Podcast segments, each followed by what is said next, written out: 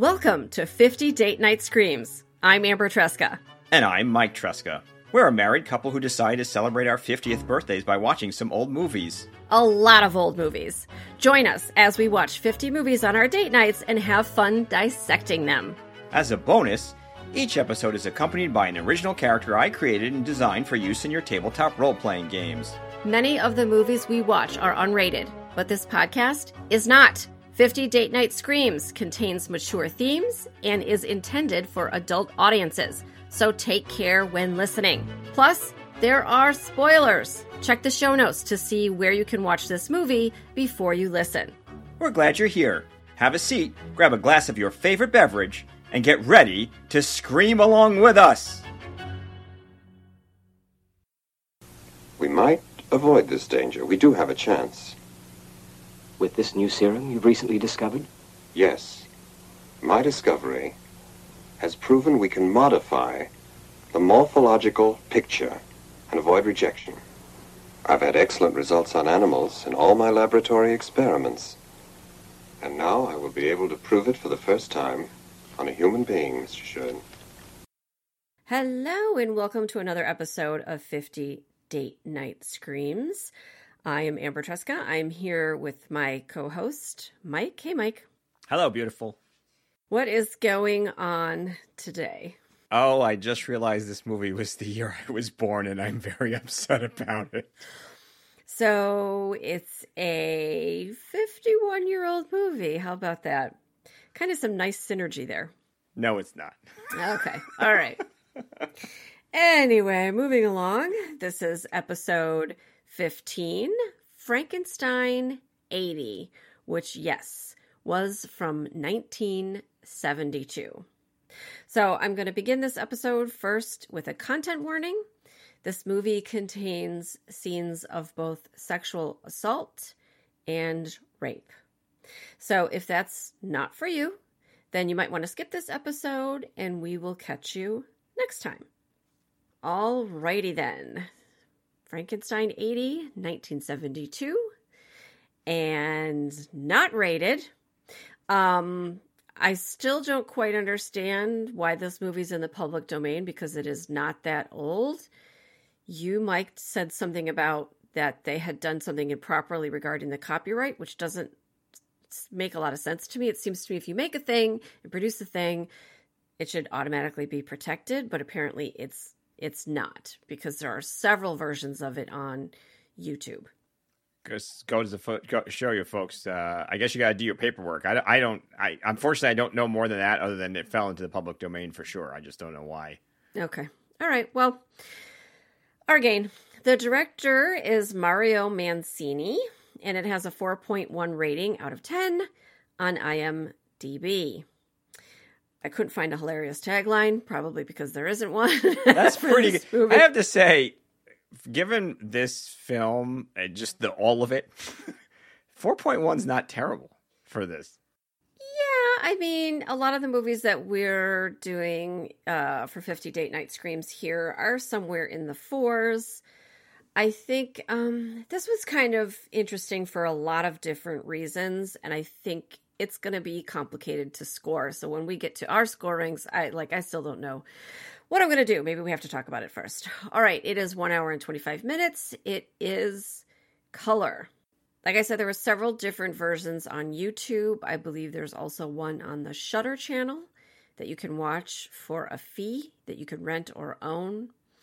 That is as far as I got in looking for copies of it. On IMDb there's several photos that are very nice and clear. I don't know if they were production photos or if they are screenshots or stills because they're much better looking than the film that we had was that we watched on our box set. So uh, there might be much better transfers or versions of this movie out there if someone is interested in in watching it and paying a little bit of money for it. And maybe there's even maybe you can even get a little bit more out of it if if it were crisper because it was it is in color but that is almost just barely and for night for even for 1972 it's extremely poor okay so the summary on this film i've got two i'm going to read the short one and the longer one The short one is a mad scientist creates a monster called Mosaic who breaks out of the laboratory to hunt down and kill beautiful women. I think that's overstating a couple of things. All right. Here's the other version that came with the box set that came with the 50 movie pack Night Screams DVD collection. All right, this one's longer. I have not read this before, so this is always fun. a scientist is successful in creating a serum that allows bodies to accept transplanted organs without the threat of rejection. Unfortunately, the scientist's discovery is stolen and used by a mad doctor creating a patchwork man from various body parts. This bizarre creature escapes from the lab and sets out on a rampage of death and destruction, with the police desperate to stop the crazed monster. What do you think of that summary? I thought that was glossing over some really important things, but a little more compelling. I mean, it sounded interesting Yeah. based on that. Because the title includes the word Frankenstein, that is so permeated our popular culture that you almost certainly have an idea of what the movie is going to involve. I have a soft spot for all retellings of Mary Shelley's Frankenstein. Um, I it's one of my favorite books. Some of the movie adaptations I have really, really loved um, maybe not so much the black and whites, but the 1994 version I really loved. And it's interesting to see it redone. Uh, I'm willing to go into it with an open mind as long as it's not totally destroyed and as long as some of the themes are kept, which they did here to a little bit, but it did take me a second viewing before I caught some of the nuances. All right, so this movie starts out with a murder. We see a man murdering a woman on the street in the dark. He uses what looks like a scalpel. He's breathing or grunting the whole time, and then he partially undresses undresses this woman during the attack. And we understand that this this is Mosaic. This is the Frankenstein's monster. This is the modern Prometheus. Next, we're seeing the a reporter. His name is Karl Schein, something like that. They pronounce it different ways throughout the movie. K A R L Karl. And we see him in the hospital. He's with his sister. His sister's about to undergo a heart transplant. This poor actress. she just has this one scene where she's in this hospital bed, and that's that's it for her. In walks the surgeon. His name is Professor Schwartz. And he Here's the has Schwartz. developed a serum. They always call it a serum, which is a very interesting word to me. Um, and he says the serum can help prevent organ transplant rejection. So he's going to use it on Karl's sister who's receiving a transplant. That's the plan. Well, the serum is then stolen by none other than Dr. Otto Frankenstein. Because Dr. Frankenstein has been stitching Mosaic together from pieces and parts, and he needs this serum to stop the repeated organ rejections that Mosaic is experiencing. All right, so enter the private lab that Dr. Frankenstein always has. He has his private lab in the hospital that you get to in his office behind a shelf that that opens up. So door. yeah, it's the, opens up like a door. So something we've seen before, maybe not terribly surprising. All right, the serum's gone, and Karl's sister dies. And then Karl's on the case. He's a reporter, and he wants to figure out what happened to the serum. Meanwhile, Mosaic is running around the city. He goes to try to get some liver from a butcher. Again, he's non he's still nonverbal. She intuits that he wants some some liver. And uh, he follows her into the the the walk-in freezer, I guess, where she's trying to get him a piece of liver or something. I don't know. She's chopping something up. And he attacks her with a bone, with a giant bone. Beats her to death. She's mostly undressed by the end of the attack. And then he sexually assaults her dead body. So we're seeing a theme already of what's going on. There's already been two murders. Both are women, and I don't I wouldn't say he hunts them down. I think it's more of a crime of opportunity. So, now the police are trying to piece together what's happening. They know he's using surgical tools, but they know he's not a surgeon.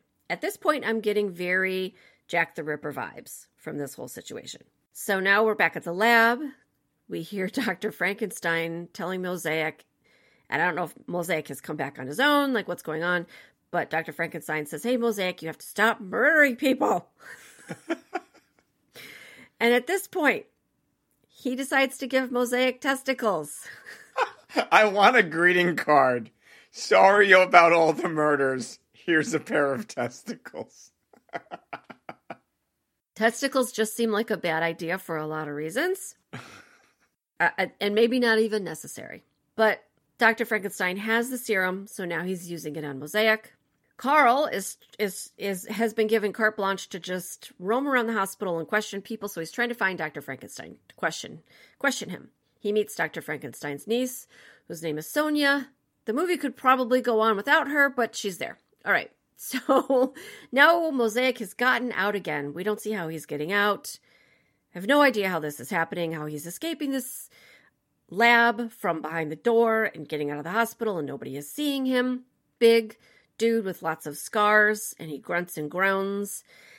I don't know how that's happening. We don't ever find out. All right, so he goes and he picks up a prostitute. she takes him back to her place at first she's a little bit like, wow, you are really big and you have a lot of scars, but I think we can get past it because you've got money. And yeah, he like throws money on the bed. He throws money on the bed. like, money. Yeah. so she's unnerved, but she gets undressed. She is ready. So he's approaching the bed, and then she really does get very scared. And then he brutally rapes and murders her, strangles her to death. After she has already been killed, Dr. Frankenstein bursts in because he's doing his own detective work trying to find Mosaic, takes Mosaic back to the lab. So now the police have two murders and that they've investigated. And they connect them because they realize that they have found the fingerprints of two different people at both crime scenes. I really loved this part of the investigation in the movie. Like it made total sense. I don't think I've ever seen it in any other adaptation before. And it was really confusing to the cops. there was a lot of things confusing to the cops. One of the things confusing in the cops was the incentive program that was instituted by the chief of police, which is that no one gets to smoke until, until they solve the, the crime is solved. And this is 1972. Is this an Italian film? I think it is, right? So there's some discussion regarding that. I don't know why it's not doesn't seem to be understood. I think the consensus is that it may have been it's supposed to take place in Germany, but that actually it is an Italian film and it was filmed in Italy. Yeah, because like there's newspapers that are in German or whatever. But right. regardless, telling European police that they can't smoke is really motivating. so the commissioner or chief police is constantly looking longingly. He, I think very often he's chewing on some kind of something that he would smoke, but not lighting it. And uh, everybody's really mad as a result of this. So, as long as they're motivated appropriately to solve the crime, that's what matters. Apart from Fritz, no one has access to this room but myself. The serum was stolen. Years. Work of a lifetime. Gone. So there's two murders, there's three murders rather that we've seen on screen at this point in the movie, but you get the impression that there may have been more prior to that because Dr. Frankenstein has already said to Mosaic, you have to stop murdering people. Even, you know, he's got tapes. He's been taping himself. And these tapes, uh, you know, we don't know how long he's been doing this or how long, how far back it goes. But it seems like there, there may have been more murders before the initial with the scalpel that the movie opens on. And it it's sort of an interesting situation because Mosaic is troubled, to say the least, and it he's in pain, presumably because of the organ rejection, right? So there's a little bit of a trail you have to backwards engineer this based on what's happening. So apparently Mosaic is trying to solve this problem himself. So A plus for being a self-actualized Frankenstein's monster. Presumably that's why he's using the scalpel because yeah, we can't imagine he's good with it or knows what he's doing. Uh, I mean, he's good with it to the point that he achieves his goal, right. you know. And I he guess. does the first murder. He's pulling her her organs out, her entrails right. out. And I can only guess that's the reason he went to the butcher. To your point, is that he needed a liver. I don't know. I don't know why he went there. Um, but I, if you put that together, it starts to almost make some sort of sense that that's he's like doesn't have the skills to do what he needs to do, but he's trying to do it. Um, the situation with the prostitute seems to almost be a crime of opportunity, where he's a little bit like sort of wandering around the night and he gets solicited and he's like, okay, and sort of goes along with it. But uh, the first two murders seem like he's trying to fix his problem, which presumably is this ongoing pain. He's constantly grabbing his face um, because of the organ rejection. So that's why the serum is important. What's weird is it doesn't seem to solve anything even when they have it. It almost becomes other than when people want the serum to use it for legitimate purposes, not creating patchwork monsters, it doesn't seem to fix anything. Well, I mean, the thing of it is, is that okay. Hello, medical writer hat going on. Um, organ rejection is because, of course, I think it's pretty common knowledge, and the reason why you're able to follow the plot of this movie is because your body does not recognize the organ as your own because, of course, it's not and it attacks it. And the way that you get around that is that you suppress the immune system. So it's not you're not you're not getting the body to like accept the organ, you're preventing the immune system from attacking it. It's kind of a weird thing.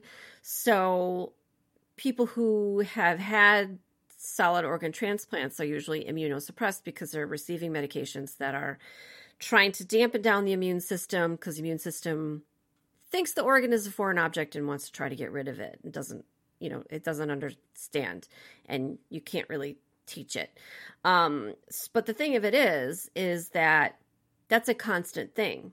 You have to constantly be, be receiving this medication, or in this case, they call it a serum. So like magical blue potion. Magical blue potion. He had a jar of it and then it got stolen, and, and then the there was only one in the world, right? The but there was no discussion in regards to synthesizing more. Like nope. you made it once, right? It wasn't like a magical spell. You didn't have to go and kill a unicorn or get the tears of some virgins. It's like you just you you synthesized it in a lab. And by the way, there would be more than one person that would have the recipe. like it just so the premise is a little you know off. It's a little iffy there. But the thing with Mosaic is, is if he is not constantly getting this serum, he, the the rejection is just going to start again. Right. So they're only they're on borrowed time. It's only going to last a certain amount of time. You know, right, and we right. see and... we see him going through the jar of serum that it's getting depleted. Right. So I guess the other, we're getting into monster physiology here, but one of the things too is that he smells of formaldehyde, and I'm a little bit which way is it? Is it dead flesh? Is it living flesh that's been preserved? And you're trying to your point about suppressing the immunoresponse. I don't know which it is. He seems to be both at the same time. And like I said, the serum doesn't seem to solve anything. It seems to only delay things.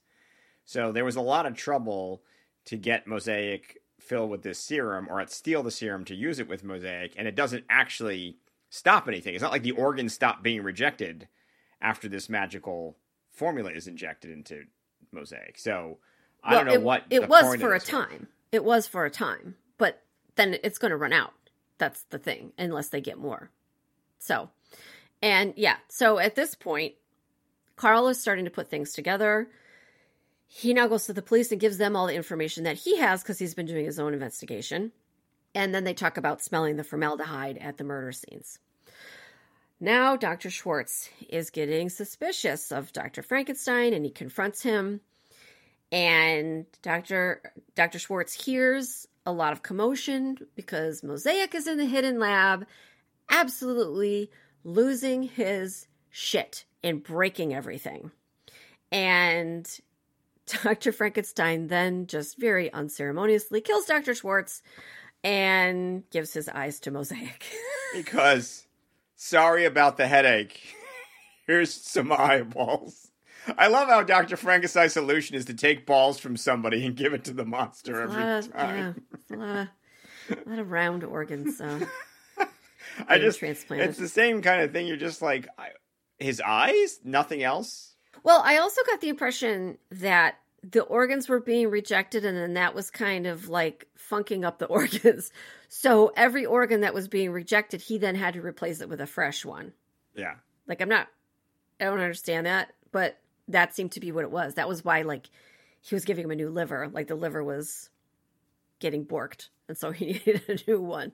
So that's why he went to the butcher looking for a liver. I mean, it's an interesting. I mean, as you said, this is an interesting concept. It really they is. definitely took the Frankenstein monster idea, made it imperfect for sure, and then sort of gave motivation for both the monster and, frankly, even Doctor Frankenstein to essentially accelerate body snatching.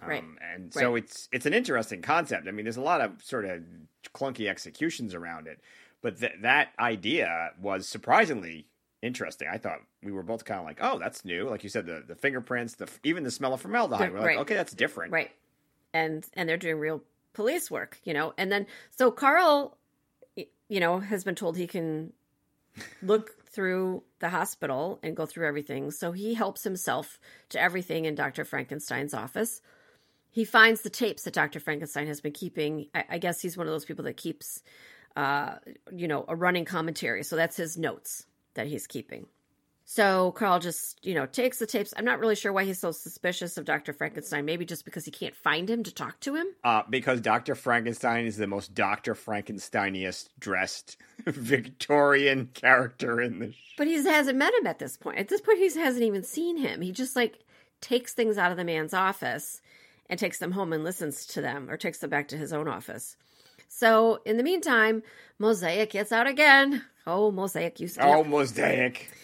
and he murders a nurse.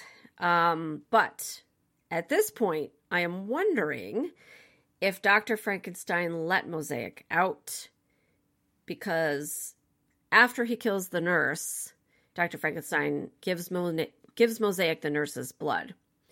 So there was kind of a little moment where Dr. Frankenstein kind of made like a little face, like this nurse is kind of getting on my nerves. He's maybe going to figure something out. And he makes kind of a little like winky face. and then the next thing you see is Mosaic is killing him. Yeah. So Sorry um, about your headache. Here's this nurse's blood. Here's here's this nurse, and here's the blood. Yeah, so you, that's not explicitly stated, and you don't see that. But I get the impression that at this point, Frankenstein is using Mosaic as a means to an end. Well, he's going to kill people, so why don't you just get rid of this person that was kind of being bothersome um, to me? Yeah, Frankenstein's not a good guy. I mean, there's Well, not no. really a lot of more morally gray activities around what he's doing. I mean, it's interesting too, is they talked about what that he was a surgeon and then he became a mortician or something. Like he definitely transitioned from one part of medical science to another. Well, I, I think he's officially the pathologist. pathologist. Okay. Yeah, I don't think he was the coroner. I, I, I think he was supposed to be the pathologist of the hospital. but he had he there was a scandal right i think they somebody tells the background there like he used to be this and now he's this and essentially he transitioned from one part of the medical world to the other uh, presumably because of his dastardly experiments Right. Pr- probably he went from working with live patients to right working on people who have passed. So, um, that you know, he may have been the one. I mean, it would make sense, right? That he's the one doing the autopsies and that kind of a thing, and that's where he would be harvesting. I think there's a lot of thought put into this movie. Yeah, like I'm I- just like, wow, totally, okay, totally. like somebody sat down and went, let's make Frankenstein make sense in the context of giving him the skills, right? Because I don't know that you would have because you're talking a level of anatomy where he's doing organ rejection, so you have to be fairly familiar with some of that, and then you're talking about dealing with with dead bodies and how, how so That is quite a range of fields that aren't not normally all in the same person, so they justified that too. So Dr. Frankenstein's kind of a man around town. He knows several skills. Yeah, yeah, he does. All right. So at this point, Karl's putting together more clues. He realizes that a headless body he saw in the morgue was Dr. Schwartz because he has a he has a birthmark. Sorry about your failed organ transplant. Here's the head in the fridge. Yeah, yeah. I really don't. I don't know why the head was removed, but um, maybe just because then when somebody finds it later, you know, shock value. Um, but so Carl again goes back to the police with everything. And the police and Karl together go to Dr. Frankenstein's office. They find the hidden lab. They find the doctor's head, Dr. Schwartz's head. They find the nurse's body. In the meantime, Mosaic goes over to Dr. Frankenstein's house and wants the niece. And then Dr. Frankenstein like pushes his niece away, you know, run, whatever. And then Mosaic and Dr. Frankenstein fight. Aw, you hate to see it. so, of course, what happens next? Mosaic kills Dr. Frankenstein with a knife. The police and Karl eventually show up and find Dr. Frankenstein's body. Now they've got a pretty good idea about what's going on. Um, I don't know that they know everything, but they have pieced it together and now they're kind of in a manhunt situation. It's less about figuring out what happened. They know how it happened. Dr. Frankenstein uh, had these had these tapes where he said everything into them, so they know all of it. They just they just don't know where Mosaic is at this point. So now they're having a little discussion, and I really only caught the the the the deeper nuance of this on a second viewing was that the police are talking about Dr. Frankenstein and they're talking about Mosaic and one of the detectives says, "Look, we're thinking about this wrong. Mosaic is not the monster. Dr. Frankenstein is the monster. Mosaic is this poor thing that we should be pitying. And it's not his fault what's happening. This was all Dr. Frankenstein's fault." And I thought that was really interesting, but it could be very easy to just say Mosaic is a monster and we have to hunt him down and kill him. And, and I don't know what their what their point was. The police chief does say, "How do I even how do I even get an arrest warrant for somebody who doesn't have a name? Like, what do we do?" But they do understand that Mosaic is going to die anyway. Mosaic's got 48 hours. If he doesn't get an injection of, I guess, the serum, or maybe something else, he's just going to die. His organs are just going to liquefy or something. Like, I don't really know. So the next we see Mosaic, he's at a strip club, because of course he is. he hides in one of the performers' dressing rooms. When she comes in, he strangles her to death. She's, of course, naked and he sexually assaults her body. Now he's just off the chain, right? Now he just goes, he murders a homeless man. He goes to a racetrack. There's kind of a weird little scene of like racing that is you and I looked at each other while we were watching this movie and went, "Is this a new movie? Like, what's happening? Like, why are we at a racetrack right now?" Um, but I guess that's Italy. I don't know. That's Italy. You're that's walking Italy. down the street and you come across a racetrack. You come across uh, a, a race and a racetrack. So he goes to a racetrack. He murders a man in the bathroom. He finds a couple making out in a car. He kills the man. The woman so gets away. He he dresses up in the guy's clothes. So the other thing is, Mosaic keeps getting a little smarter. So because we were like, why is he killing this dude in the bathroom? But he puts his clothes on. It's subtle because it's dark at that point. But he actually starts changing clothes, which is good because in the past he wasn't doing that, and it you know it didn't go well. So all of a sudden he's getting sneakier too, which was interesting. Yeah, well, I mean, he was running around in like this long leather trench coat and a hat, and it covered up a lot of his scars and things, except for the big ones on his face. So he was very big and conspicuous and obviously dangerous looking, you know. So making him maybe more difficult to get near.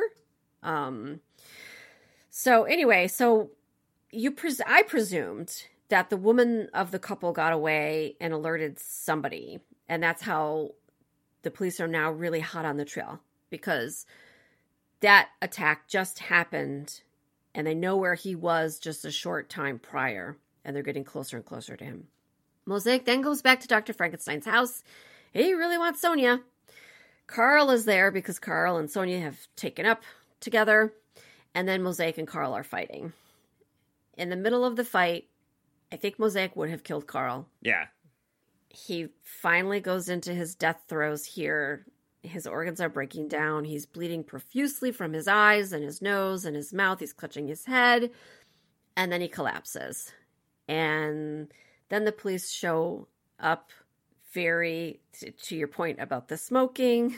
the very end of the movie is somebody lighting the police chief's no, I can't remember if it was a cigar or a cigarette. He's smoking something at the end of it.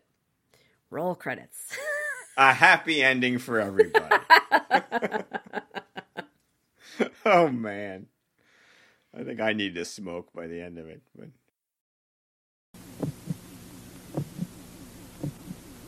I begin the testicle transplant.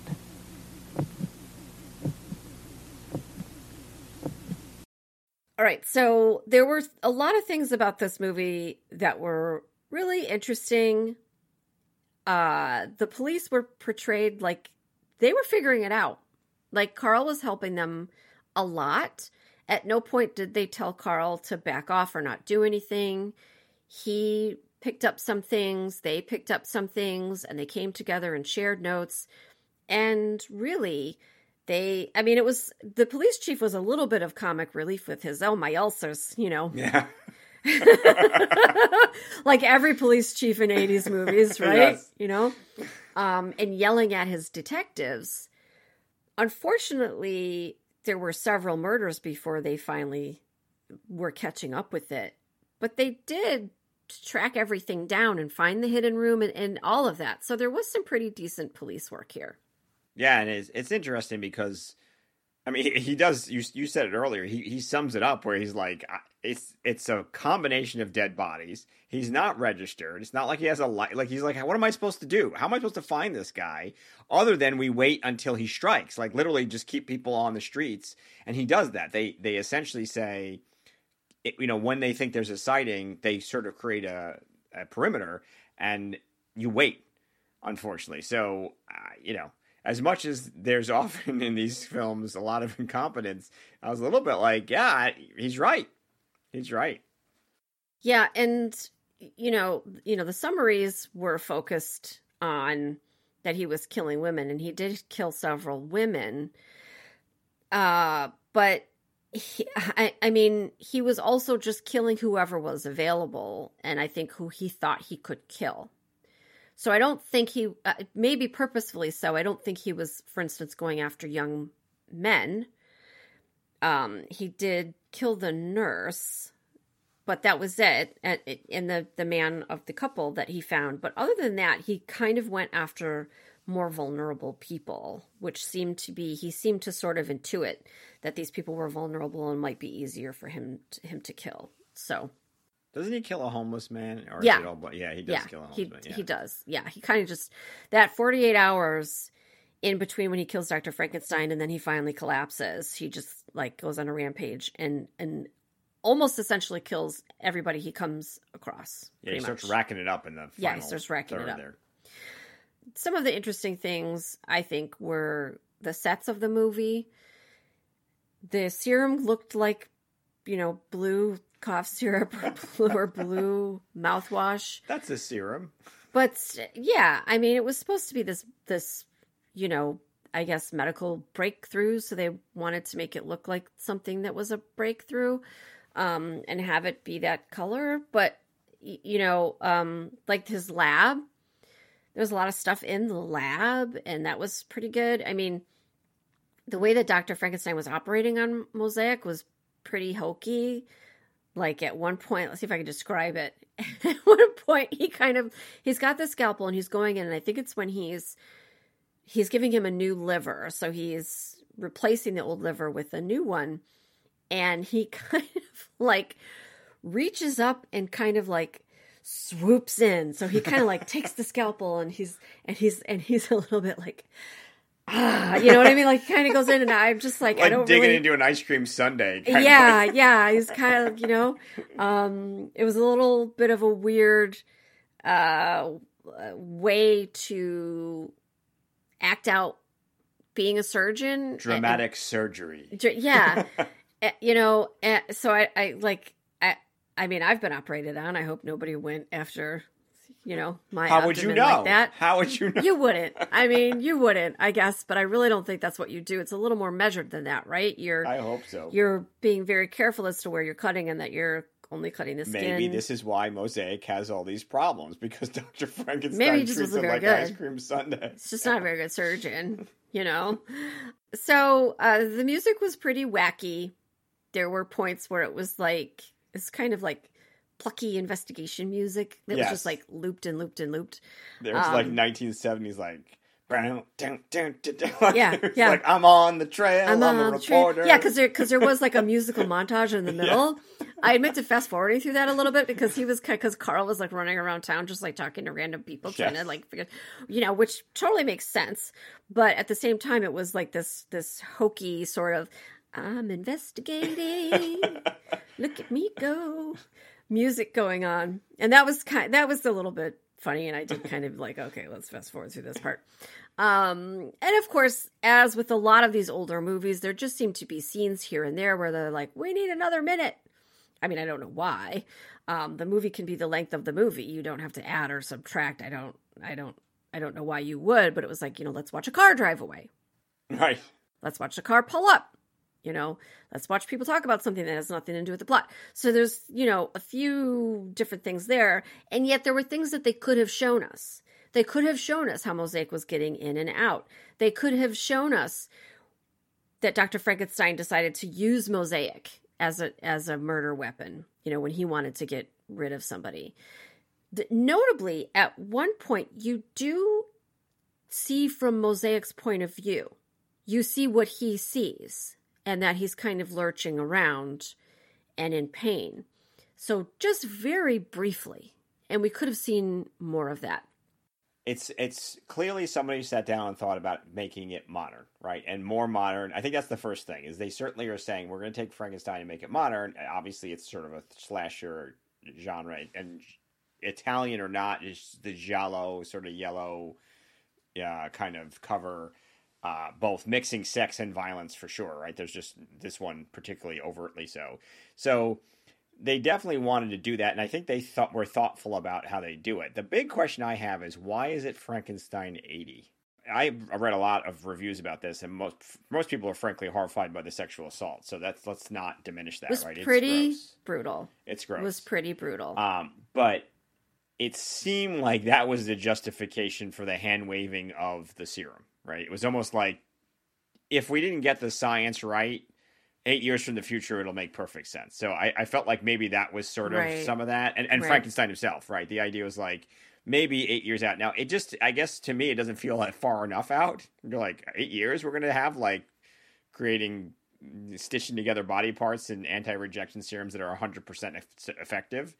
Um, so I, I don't know that that did it, but it's it's an interesting point of why they call it Frankenstein 80, and I don't know the answer. I I- I don't feel like the film answers it. Uh, it may be a marketing stunt at the end just to make it sound more modern than it was. Maybe eight years because if you go any further than that, things might change enough that you would have to address it. Yeah. But if you do eight years, maybe you don't have to go that far ahead. Yeah. Even medicine doesn't change that much in that It, time. it's just that it doesn't seem at that point it doesn't really affect the plot at all. Yeah. So then you're Yeah. like, okay, So does it really help? You know, it almost didn't matter. I guess my point was it could have been 72. It felt 72. It felt like a 70s film, not an 80s film. It's funny because I, in my head, I think of it as an 80s film, but it really was in the 70s, right? yeah. Um, so it's just not particularly relevant, but it's interesting because it almost puts a little bit of a sci-fi spin to it um, in a film that's you know sci-fi-ish.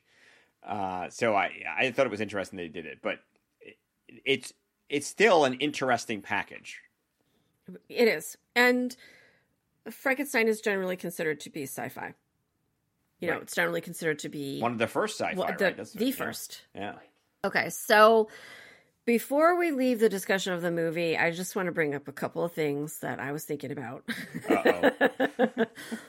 the first being about this idea that he's killing women. I get it's the giallo and it's um you know the the horror in the movies and the sex and the nudity that all tends to be put together. I mean, if you're going to have murdering and blood in a movie, you might as well put in some sex too. And we should point this out. On YouTube, there is a sanitized version of this. Yeah, there so is. Yeah. there's there's different. You mentioned there were different versions, but one of the things that's interesting is you can watch the film, at least the YouTube version that we re- realized because we were comparing them, and you wouldn't even know that this stuff was in there. So sort of interesting how much it does or doesn't matter um, to the film, even. But it is important to realize at least the version we have does include all that. So we were, I think, able to see the original version. Right. I right. I think that we saw all of the parts and Sometimes all we, some there's a couple movies we've seen where I'm not 100 percent convinced that it includes everything that was there, but this one we're pretty sure because I, I don't know what they leave out. But yeah, I I mean, yeah. There, well, you know, there were things that didn't really that I that I wished had been in the movie, so Mhm. maybe they were they could have been left out. But in any case, um, he does go after women. He seems he seems obsessed with their breasts. Putting boobs in a movie might get more butts in the seats, might get it more attention, or whether or not they were trying to say that he was looking at women's bodies, understanding they were different than his, and feeling some kind of way. And he does rape a sex worker, which also brings up questions. Of course, that you know he had a working penis, and that's like, I mean, all right, you want to like, okay, heart, brain, all that, super complicated, but also that's complicated too, you know. So like, how and and that he knew how to do that. It didn't really add anything to the movie. The police did understand that she had been raped before she was murdered, which also I thought was good because there was no discussion of, well, you know, she was a sex worker, so Right. whatever. You know, they treated that murder and the the fact that she was assaulted as very serious and that it was not, you know, a throwaway and she wasn't a throwaway person. there were some reviewers who thought, and I didn't see, I didn't hear any of this in the movie, and I looked for it, that uh, Mosaic had some kind of imbalance, which is why there's a testicle surgery scene later. Right. Yeah. which was that either that weren't working or there was some imbalance for whatever reason, and therefore that was causing this. Um, but I don't remember that dialogue. Like I don't like a think I hormone ever imbalance or right. something? Like in other words, it was part of his problem was that he was he, was, too aggressive. Right. Oh, And so that- his that- testicles worked too well. Well, know. or or that he didn't have enough, whatever it wasn't, you know, providing the Wasn't being amount. modulated. So then he was putting in new ones. I I feel like we're talking about like car here, but you know, that you get the concept. yeah. Um, I don't know. I don't think that's ever said. No. That, So- well, why? Yeah, because he he does replace the liver. He does give him new eyes, but then the only other organ that he calls out by name is the testicles. And like, what's And that happens after the sexual assaults, I think. before? But here's the thing: like, before? Okay. why? No, I think I think the argument was essentially if testicles are t- you know modulating his sexual interest or control, either lack of them or whatever defective because they were being rejected was causing him to be Murderous. murder well rapist, frankly. Yeah. Um, I, but I, I, I think that's an excuse. Like, I don't feel like that was ever actually explained in the film. Like, I don't think Doctor Frankenstein ever said, "Well, that's obviously that's not working. Let's give you some new balls." Right.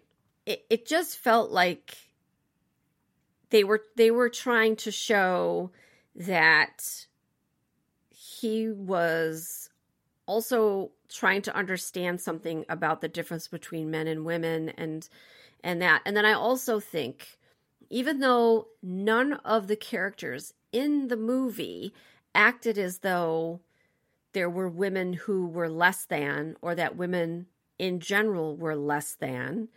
Um, I think the movie overall was saying that women who are out at night by themselves, who are sex workers who maybe work in a male, you know, traditionally male dominated profession deserve to be murdered. Like that was kind of what the movie was saying to me.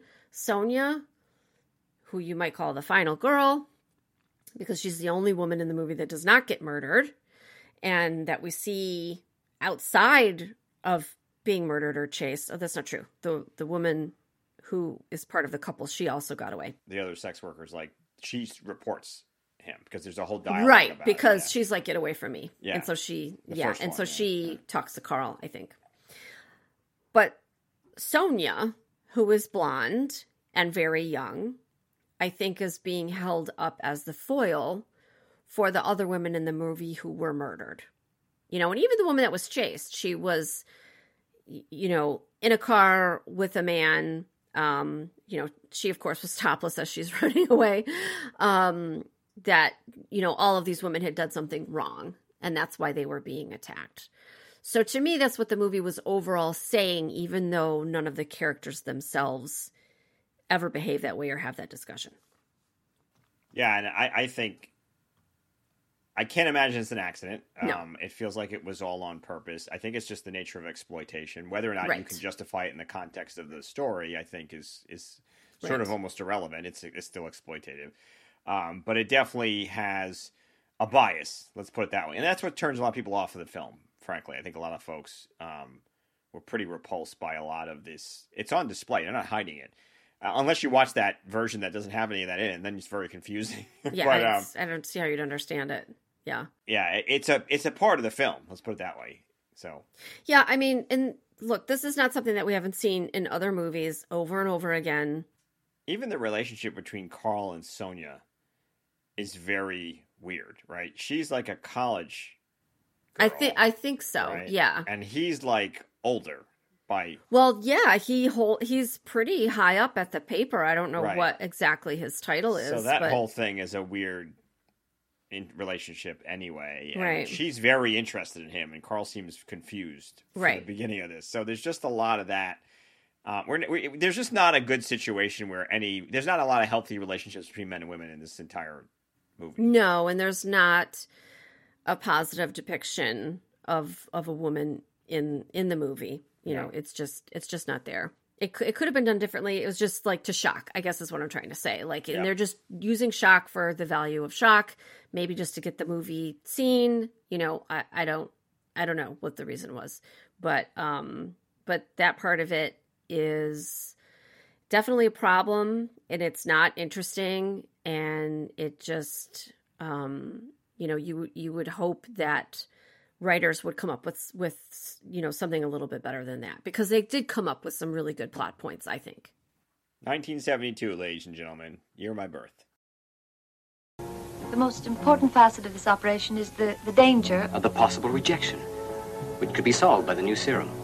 But why talk of sad things like that? Medicine's full of cheerful subjects, not just organ transplanting. And just to give you an example, I'm studying to be a pediatrician. all right so i'm going to ask the question even though i'm pretty sure we know the answer to it. Is it a horror movie or is it something else? For once, as we edit these, and I, I hear myself waffling on, be like, oh, I'm not even going to make a joke. It's a horror movie. it's a horror movie. Straight up and down all the way through. Absolutely horror very horror. There was quite a few moments of ew you know pearl clutching on my part so Can I just say that it is interesting because we've now seen this a few times. Whoever put the movie collection together is grouping them by theme. So we've seen like prison dramas, we've seen murder mysteries, and now we're in this like 1970-ish schlocky violent color phase, and it's been like four films. There's like one more after this. That that's so it's just interesting because uh, Carnage was somewhere before this, and it, they're all in that zone where you're like, oh, now we're in the horror. Okay, we're in the horror field. We'll be out of it again, I'm sure, but uh, yeah, it's in good company. Okay, let's give this movie some ratings. Still don't know what I'm going to do. All right, so we're going to give this movie our three rating system. It is how many knives, how many glasses of wine, and how many screams. And this is between zero and five for each category. So we'll start with knives. What was the body count like? How scary was it? Was it gory? Did it live up to its title? So, Mike, I'm going to start with you. How many knives are you going to give Frankenstein 80? Well, I, I know I used it on Carnage. So I feel like this is a pretty decent body count. It's fairly gross. It's not. What's ironic is it's not as gross as it could be. Like there's there's levels of grossness. I think it could have been actually worse. Um, it's certainly repulsive. So there's there's a lot of like just nasty. You know, rape is just unpleasant anyway. So um, I, I don't know. I'm gonna give four and a half. Yeah, I you know I'm close on that. I think I'm gonna say it's a four. I'm gonna say it's a four. It certainly had a significant body count absolutely gory, lived up to its title. I'm Not sure that it's scary because it is science fiction. Like this is just not a thing. But the the idea of women of um, men victimizing women just because they have the opportunity, like that's pretty scary, you know. Um, so yeah, I'm gonna give it a four. I'll give it a four. Ooh, all right. So, how many glasses of wine? like, I, that surprised me. I know. and so, glasses of wine are going to represent how fun it was to watch. Did it have any unique moments? How much did we enjoy ourselves while we were watching it? So, what do you think about glasses of wine? Uh, so, this movie doesn't deserve a super high rating um, because it's got some gross themes. But, but, but, I do feel like I was going into this film expecting to be like a one and it wasn't a one. No, it really wasn't. It it it did some things. I actually was fairly entertained by it. it it's hard to say this when you know it's so gross and there's rape yeah. involved, right? So this is yeah. hard. And you know, as a man saying this, maybe you should just zero out my score and ignore what I have to say. but I'm giving. I I want to give it a three. It okay. I mean, if you leave it up to me, like everything men do would be zeroed out. But whatever. um, not everything I just, do. But... just just kidding. just kidding. Um, so yeah, I think I'm also going to give it a three, and that was because it it held together well. For once, it didn't start out with a scroll or a front of a newspaper, even though we had our plucky reporter. He just happened to be a man this time. Um, it started out strong with the murder and we saw what was going on right away and we got the impression of what this movie was going to be about right from the very first scene. So uh, it it didn't surprise in that way. You knew what you were getting into. But the way that the film unfolded and went about it and the new things that it introduced and you know, some of the what we probably think of now as sort of traditional horror tropes, you know, the they open the refrigerator and then zoom in on the head in the refrigerator, which is something that we're used to seeing because we've seen the horror movies of the 80s and the 90s.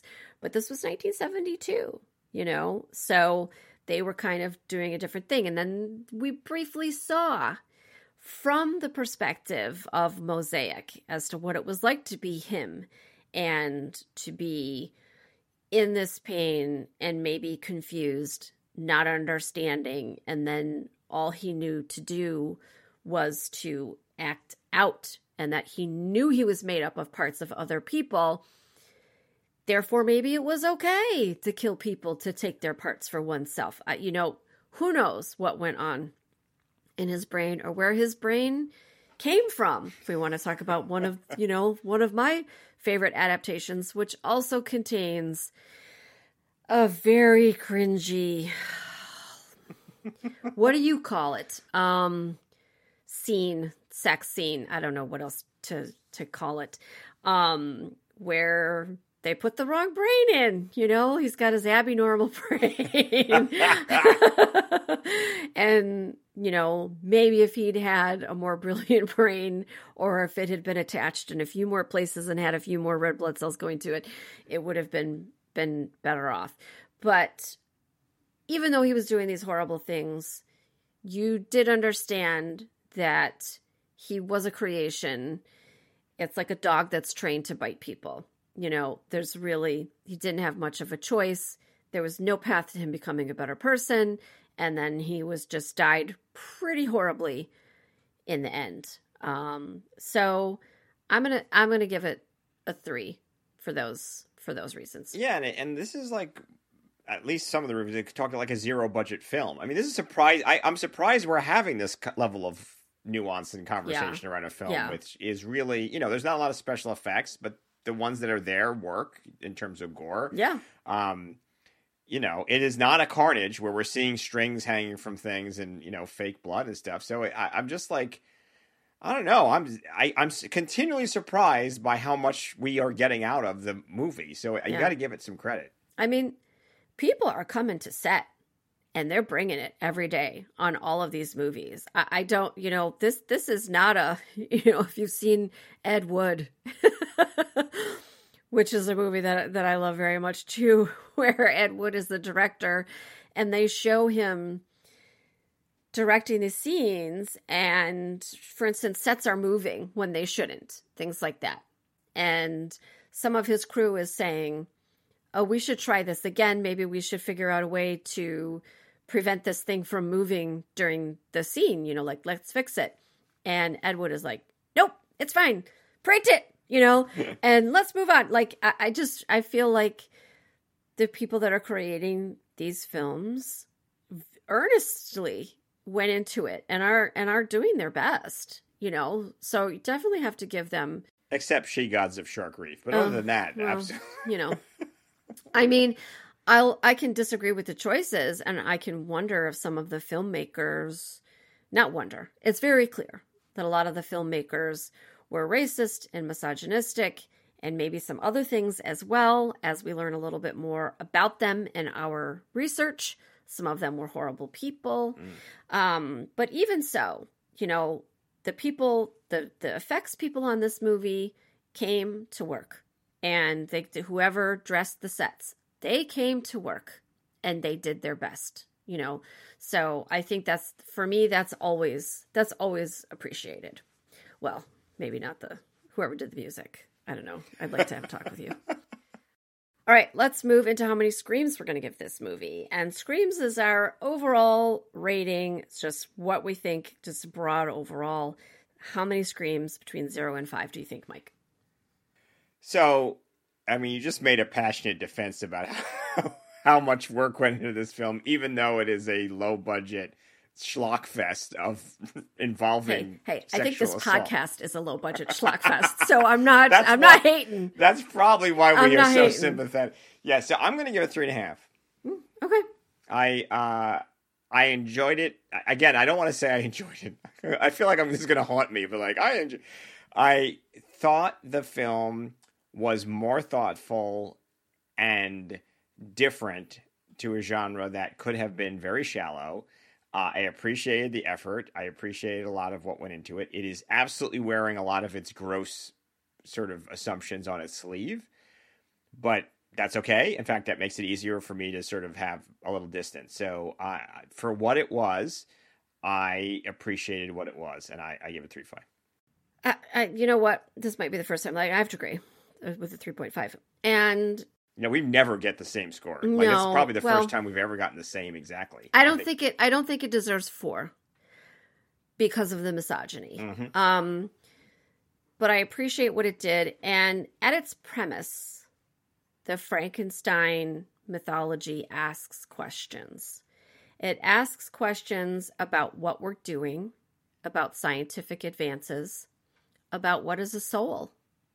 Can a being have a soul even if they were created through science? It asks all of these questions. I don't think this movie quite achieved the level of asking those types of questions. There really wasn't any morality presented. It's a horror movie, yes, but it's also a bit of a procedural as everybody is trying to figure out what's going on, even though we as the audience know what's going on, and to catch Mosaic and to prevent him from doing further harm, which they they actually don't do. He just Yeah. he just As, dies. as somebody's pointed out, they're like technically no one fixed this. No one fixed it anything. really just No. just sort of exploded the end. Yeah, he went on after they figured it out and they couldn't find him.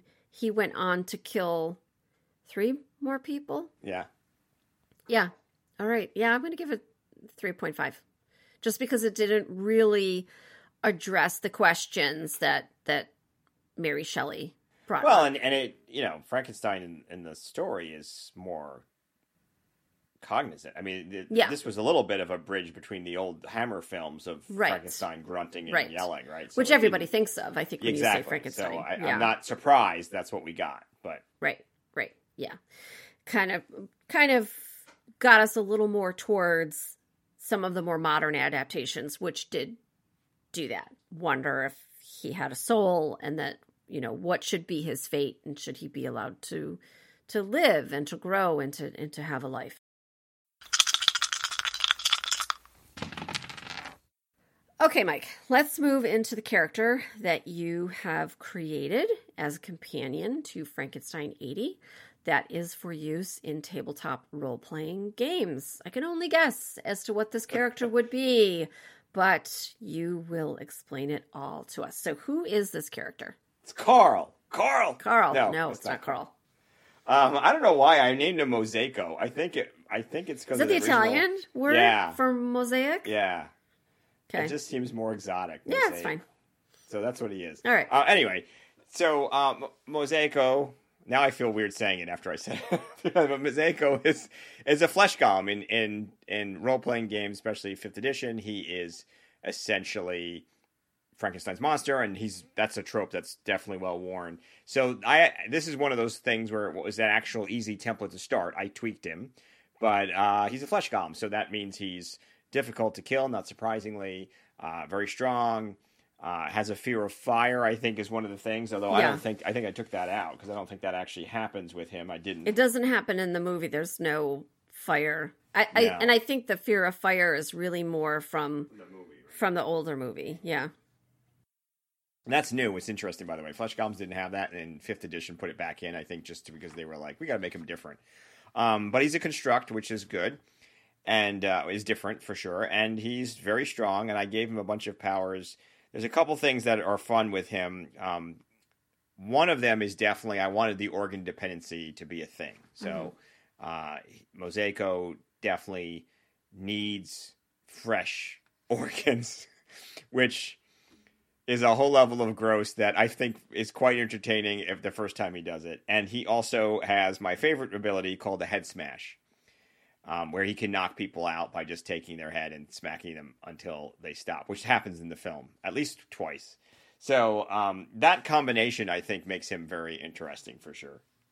So I'm guessing, uh, in regards to his stats, that he's probably not very bright, but he's very strong. Is that accurate? That's exactly right. And he can rage.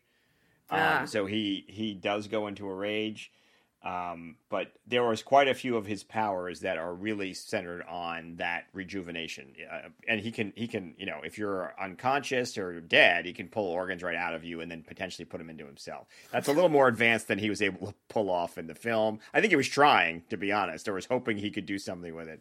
But uh, yeah, he just rips him right out and shoves him right in. Oof. All right. so I'm getting the impression that he's actually pretty versatile. I mean, I think that he might have to operate in a place where there are enough people that he can harvest organs without being caught. So, where would you envision that this character might be used? And uh, I quote myself here plague ridden cities, morgues, and hospitals. Ah, So okay. those three, because to your point, plenty of organs and easy prey, right? So that's that's a very specific subset of urban environments. Um, but they're also great adventuring environments and happen to be creepy places. So uh, he works out. But you know what I'm going to say, though, is that I know we just lived through a historic pandemic, and maybe the only one that was analogous was the um, 1918 flu pandemic.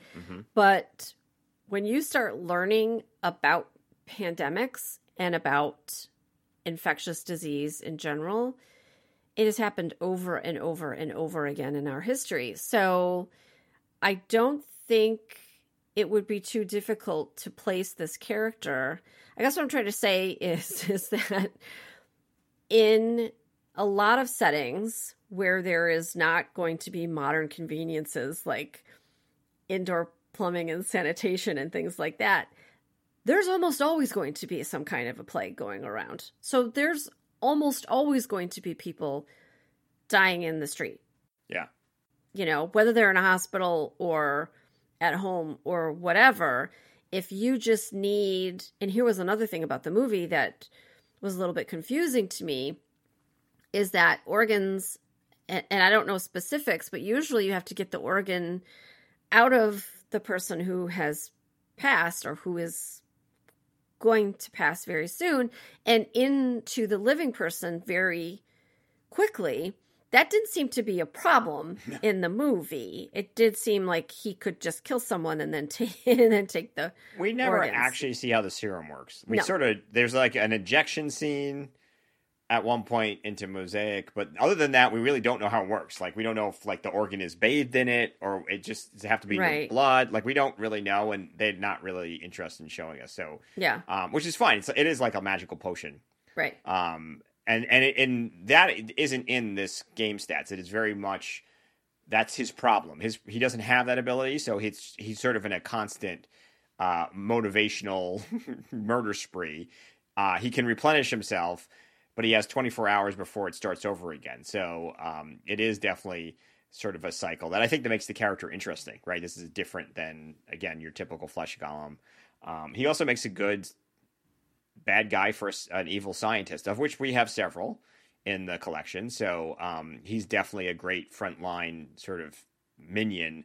Uh, as we've seen in the movie with Dr. Frankenstein, he sort of, as you said, the wink, wink, nudge, nudge, be shame if the nurse died kind of thing. I think uh, he could be definitely the sort of the heavy for the for the main bad guy too. So it's always interesting how not always great films, although I think we enjoyed this one, make for interesting, interesting NPCs.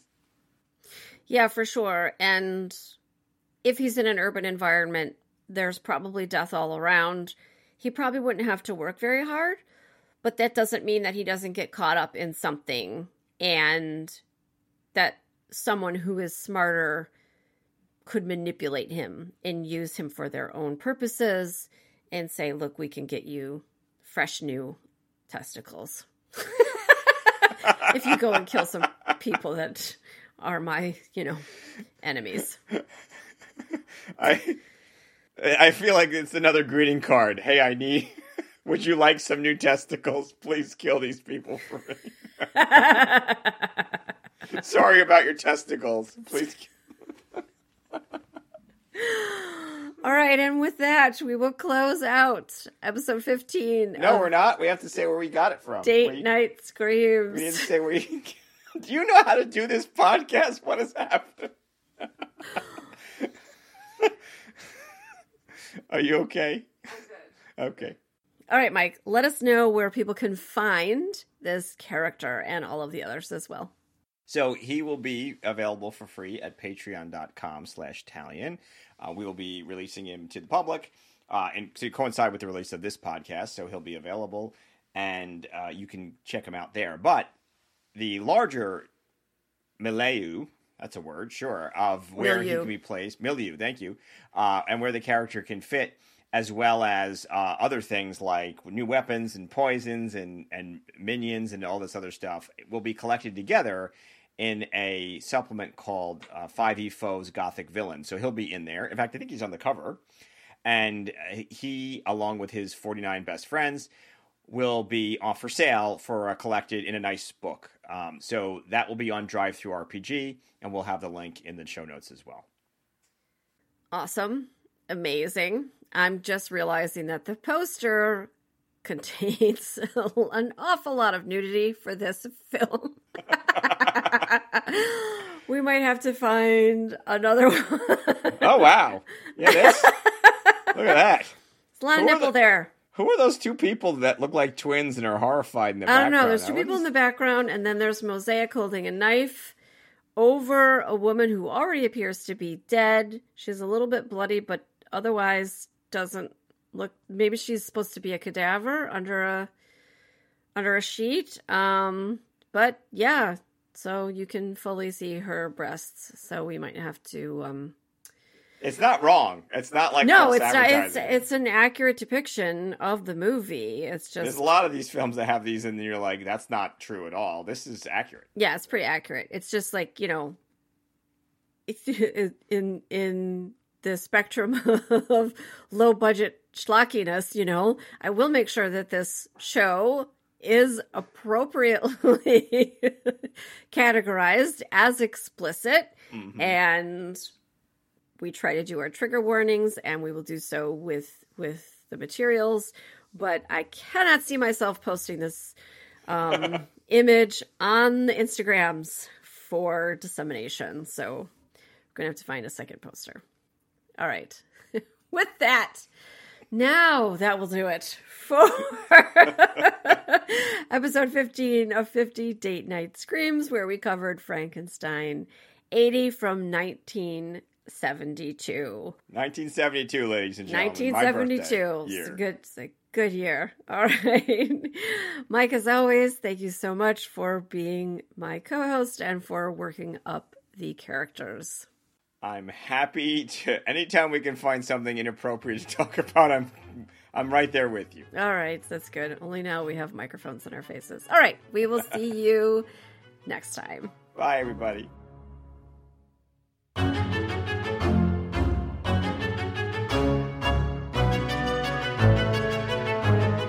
Thanks for listening to 50 Date Night Screams.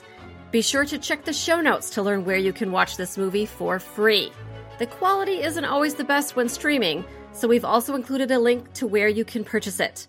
You can also get much more information, including the characters from this and all the 50 Date Night Screams episodes at patreon.com slash Talien. Until next time, don't stop screaming. 50 Date Night Screams is a production of Mal and Tal Enterprises. It is written, produced, and directed by Amber and Mike Tresca.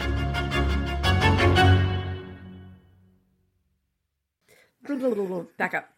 We have to get, we were talking for so long, I forgot.